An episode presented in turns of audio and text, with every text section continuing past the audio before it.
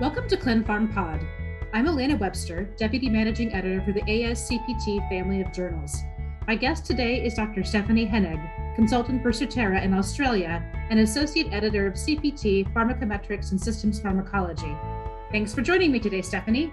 Thank you for inviting me to the podcast. So far in this series, we've covered conflicts of interest, what editors find most helpful in a peer review, and what isn't useful to them. And as a reminder to our listeners, all of those episodes are available on our podcast site.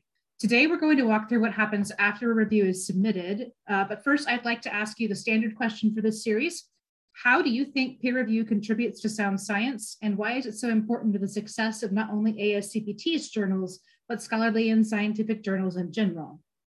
I think peer review is crucial in science, and especially now that the turnaround times of research review publications seem to have gone quicker and quicker and quicker. It's, I think it is a very crucial step to get an author's work properly scientifically reviewed before it's published.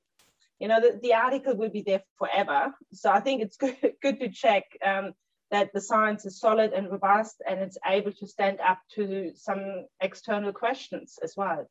Also, as an associate editor, I don't necessarily have expertise that's sufficient to check all these things on every paper that comes across my desk. I, I do uh, some research on some of the topics myself before I select reviewers and, and look around. I certainly do that for all but it doesn't make me an expert on the topic that I can really in depth review this uh, myself. So I think it's important that it, it gets looked at externally, it gets to goes to um, experts in, in the area, and that some fresh eyes look at this. You know, as an author myself, I, I, see sometimes that a reviewer brings something up that I've overlooked for, you know, two years working on this piece and I think it's very good because uh, also the other thing I find peer review doesn't just necessarily look at what's wrong with a manuscript. I think it also looks at, you know, how how does this paper move us forward within our field of science and how we can increase maybe the potential of a of a manuscript. So reviewer might pick up, look, I really like this as a key message. I have never heard about that. I think peer review, yeah, is is like a second chance for your paper to make it look nicer and, and improve it and get your message message across. I like that. I like the second chance idea. So, as an associate editor for PSP, um, if you've received all the reviews for a paper you're handling, what's your next step? Uh, so first of all, I guess I, I read all the reviews quite carefully. I check them against the manuscript uh, that was submitted. I often also take notes myself um, before either before I send it out to reviewers or while it's under review by them. And I, I check against the notes that I had made for myself. Sometimes most of these have been covered by the reviewers and, and sometimes I also check if it's still relevant, um, if I just didn't get something. And then I consolidate that. Um, I would then see if there's some specific key points for a manuscript that are made by either one of them or sometimes it's both the reviewers that often pick up one or two key points. And sometimes I try and summarize these for the authors because sometimes if reviewers leave lots and lots of comments, or if you have more than two reviewers, the, the whole comments can be quite overwhelming. And I think it looks like three pages of comments. Ah! what do I do with this? And I think as a associate editor, it's sometimes good to put it together. Having lots of comments, I don't think it's ever bad news. I think it's just showing interest in the area, it's interest in improving the manuscript, that it's all bad. And there are cases where I might have a review that is very positive and a review that is not as positive or, or actually quite negative about a manuscript. So then in these cases, when that happens, then I'll have a look at do reviewers come from di- different backgrounds and maybe there was a clinical uh, expertise reviewer who really liked the messaging and there was maybe a modeling expertise reviewer who didn't quite like the model. So that's why there could be a difference in these ones and maybe that can be uh, rearranged, but I might have to find another reviewer for that.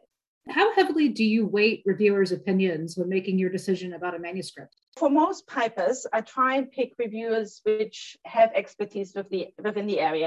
And I trust them most of the time to be more knowledgeable than myself. If they are general experts, even if they are general experts or not, not specific experts, they often have spent a lot more time looking at a particular paper uh, than I have. I generally often go by the advice that was given to myself a long time ago, um, where somebody said, if you ask somebody for their feedback and their advice or their input, uh, you should consider that carefully and not just ignore it just because you don't like it. If I ask some people to review a paper, I read carefully what they've got to say. The other thing to consider is also that reviewers are not paid. They're doing this voluntarily. It's quite a time consuming job. I guess we've all been in that position before. So while I see, I, I see personally a lot of benefits in reviewing a manuscript uh, as a reviewer. However, it, it is often a job that gets piled on top of your regular list, it, and it's not really rewarded enough. I think that sometimes I and the authors might not agree with a particular opinion of a reviewer. I think they still deserve to be listened to carefully. And, you know, and sometimes you get this out of the box opinion and it can be quite helpful to your manuscript or can trigger some other new ideas in the next manuscript. There might be cases where a reviewer says, like, look, I don't have really good expertise in that area. And there are some sections within the online system where you can put that comment down as a reviewer that only goes to the associate editor. And a reviewer can then say, like, I, I can't comment on the method, but I think clinically that paper is great and a great addition to the community. And then I know that, you know, like I that this in which way that in which way I can weigh the reviewers' comments and suggestions, that they're not really on the modeling part, that they're clinically, and it can be vice versa as well. It can be, you know, a methodology person saying, like, I think methodology is really sound. I don't know if that's an addition that's worth publishing from the clinical ideas. So if if I get these inputs from reviewers, then I can also uh, weigh there in, in in that perspective. Perfect. Thank you. Um, so as you're reading through a review, are there any kinds of comments that are red flags to you, things you don't feel would be appropriate? And if so, what do you do about those? I think I've been lucky enough to not have seen any comments so far. Um, and I think that really speaks uh, of the values within our scientific community that I have not, not seen comments that, that would raise red flags. As mentioned before, I have seen conflict reviews, uh, reviews from, from two different uh, reviewers. One might love it, the other one doesn't quite, and then I try and mediate that somewhat. If in the case I would see kind of a red flag comment, I would raise that with the editor in chief or with the editorial team, and we could discuss that and also discuss the, the next steps. But look, overall, I mainly had really helpful reviewer comments and very constructive reviews so far. I'm sure our reviewers are glad to hear that as well. So, when you get a revision, um, do you always send it back to all the reviewers? Would you maybe ever send it back to just one reviewer, or why would you not go back to the reviewers?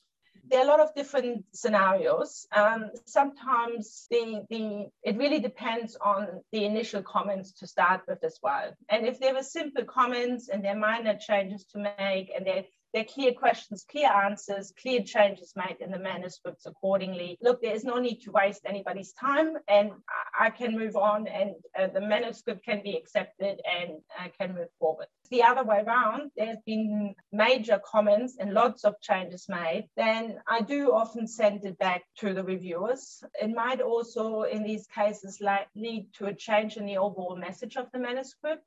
If there's a lot of changes made, then it's nearly new content and a new manuscript. It sometimes does change a little bit direction, and I think then it's just for the reviewers to see it again if they still agree with how it evolved, basically. Uh, other cases where I might send it back to reviewers is when the reviewers haven't made a specific um, comment or a specific a request for a change, but rather ask the question to the authors about it. Something like, "Oh, that's intriguing. I didn't know. I like. I I didn't see this before, or doesn't it usually go this way or that way, or something like that, where it stimulates a bit of a discussion. And you can end up with like a bit of a Q&A situation between reviewers and, and authors. And it's really good for the reviewer to get the answer back. And they might have asked this question genuinely to, to learn and now Even, even if for me as an associate editor, the response from the authors have ticked everything off and I think it's been addressed appropriately. The manuscript now looks fine in that regard.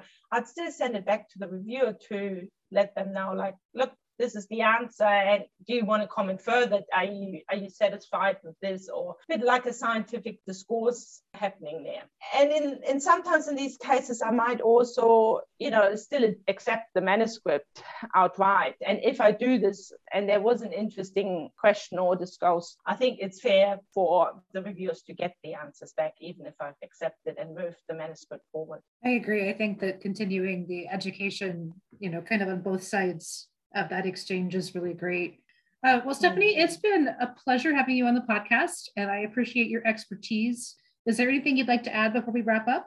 I guess I'd just like to iterate again that I, I really appreciate everyone who's reviewing manuscripts and providing very helpful feedback to me. And it helps me as an associate editor, but also I think it helps the authors and the journal a lot improve the, the quality of the science that we publish. I also think that I find that not just academics uh, can contribute to peer review, but I, I can see more and more uh, people in industry. They drive innovation and the application as well. So I, would like to invite more of these people to, to come forward and review. Thank you very much again for inviting me to this podcast. I hope I could clarify some of the questions. I think you absolutely have. Oh, and to Stefanie's point, if any of you are interested in reviewing for any of our journals, please just get in touch with the journal staff and we can get you put into our database. Thanks again, Stefanie. I Really enjoyed having you. Thank you for listening to ClinPharm Pod. Be sure to check out past episodes while you're here, and remember to visit ascpt.org for updated podcast releases, our latest webinars, and the most recent issue of all three journals.